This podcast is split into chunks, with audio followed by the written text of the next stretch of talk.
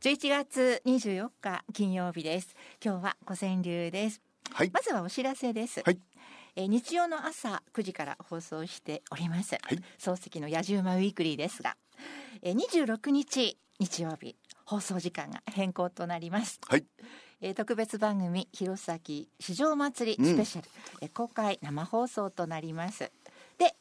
放送時間ですけども同じ日の正午からはい。となりますので、その市場祭りも久しぶりってことだよね。そうですね、んコロナでしうんばらくありませんでしたけどもね,、でしたね復活いたしました何卒ご了承くださいよろましすくよお願いします。はいそれでは古川流古です川流ね、えっ、といよいよ家康さんも大詰めですけど、わあー年取ってからあんまり魅力ないですね。俺はね。いあで秀吉もね 年取ってからほとんどボケ老人でしょ。で秀吉がはい朝鮮に攻めたでしょ。はい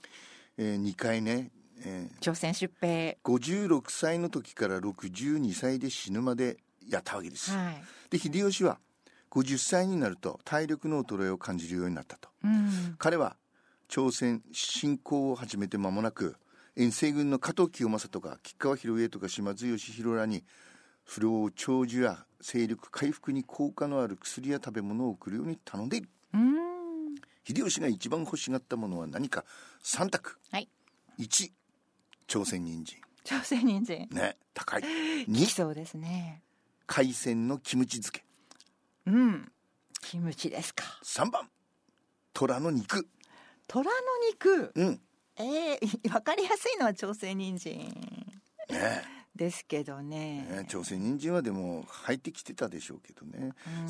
1594年秀吉は島津義弘らに虎の肉を塩漬けにして送るように命じている、美味しいんですかね虎の肉って、ねえねえ翌年鉄砲で射止めた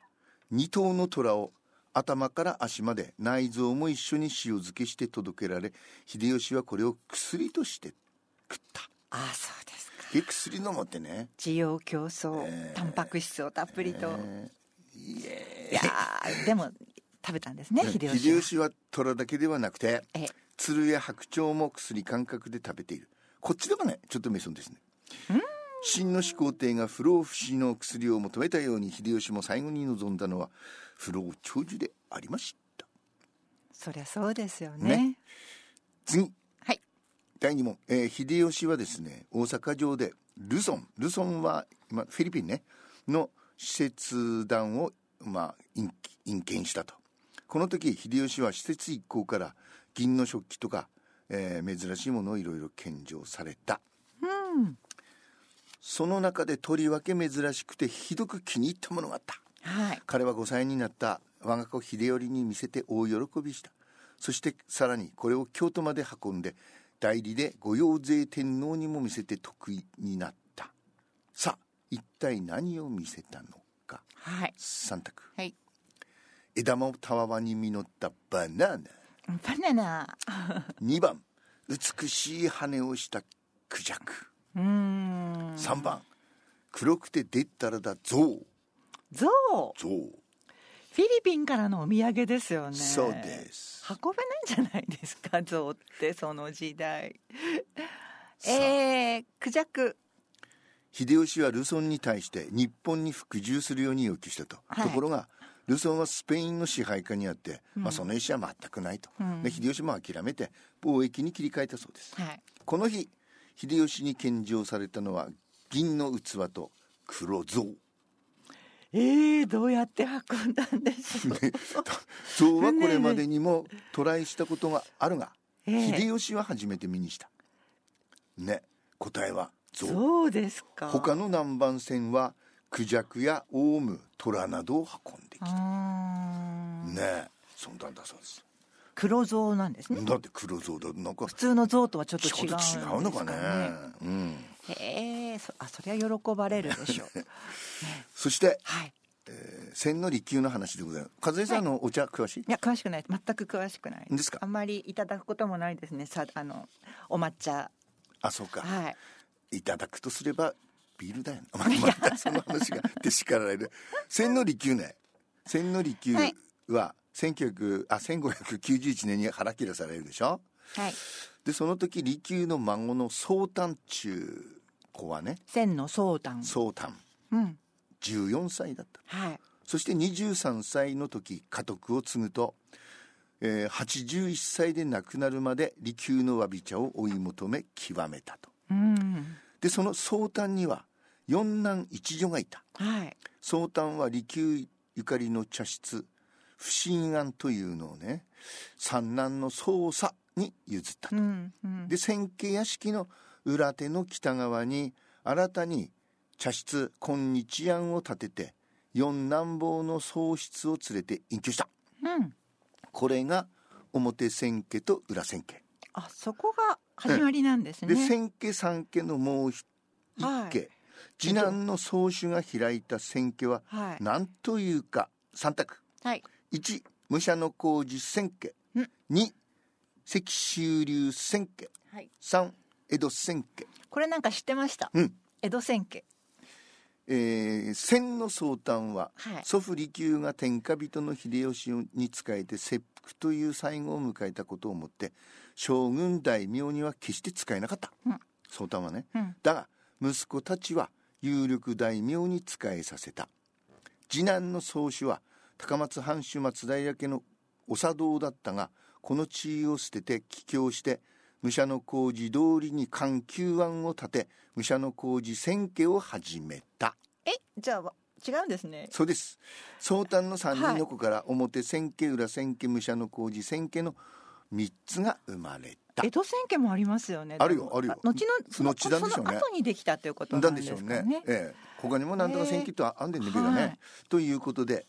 ええまずこの。今自信満々だったんですけどねメメジャーリーグです違いよました簡単に言えばメジャーリーグメジャーリーグのがその ね、はい。表と裏とえ武者のーう工事、ん。喪失というそのお名前というのはもうずい代々今今にも受け継がれあてだよねありますよね。うん、ですね、ええこれは四四男うん。ですね、うん。それ裏ですね裏千家う裏ですね、はいだそうです、はい。ええまあそういう話っ子でございますが、ええじゃあもうもう一ついきますかまだ戦国クイズは続きなまんすぼかで。もあるんで すよ 戦国武将は温泉が好きだった武田信玄や徳川家康は、えーまあね保養だけではなくてリハビリとかね、びうん、その体を癒したんでしょうね。治療治療ね治療もかね。中でも秀吉は温泉大好き、はい。ね、でその重大な転機の前後にはあー疲れを癒したり影響を養り、うん。新たな作戦を練るためにしばしば温泉に使った彼が10 12年間に9回も出かけているお国お気に入りの温泉はい。 3択はい。伊予伊予お愛媛県松山の道後温泉か2番ちゃん。播磨兵庫県のはい六甲山麓の有馬温泉か、うん3番南紀和歌山県うのん白浜温泉か、さあどうだ 全然全くわからないですけどえーっと愛媛か兵庫か和歌山かか兵庫兵兵庫庫2番の播磨ね兵庫ええ何温泉でしたっけ兵え庫は兵庫有馬温泉有馬温泉はい、神戸の近くですよねそうです、えーこの3つはねはいいずれも飛鳥時代には開かれていて古いんですね天皇や皇族もわざわざ灰に行ったんだそうですよ、で白浜温泉は多くの古典に室の湯と言われる温泉秀吉が9回も訪れたのはこのうちの有馬温泉チケもんねうんそう思いました行けば1は週間から3週え間滞在して、いうんで1598年の5月には10回目を予定したけれど病気のため中止になって8月に亡くなるそうでしたかようやく当たりましたね なんつって いやよかっいやたいやいやですとい最うこ後とにで、はい、答えられてよかったですはいでね、えー今日ははもちろんはあの長い曲なんで早めに入りますけどではプラスワンに行きます、 1981年の大ヒットですライオねネル・リッチをおそう送りこのして映いま画すがねはいブルックシールズブルックシールズで今今の天皇陛下が大好きだったファンそうでしたねね確か、ええはいそうだったんでですよ、ええええでこれねダイアナ・ロスとこう掛け合って、うんえもう40年も経つんですもうそれ以上も経つんですえねですねもうびっくりしましたなだからなるちゃんも天皇陛下になったじゃないか時代を感じますですねはい、それではお送りしましょうライオネル・リッチ with ダイアナ・ロスエンドレス・ラブ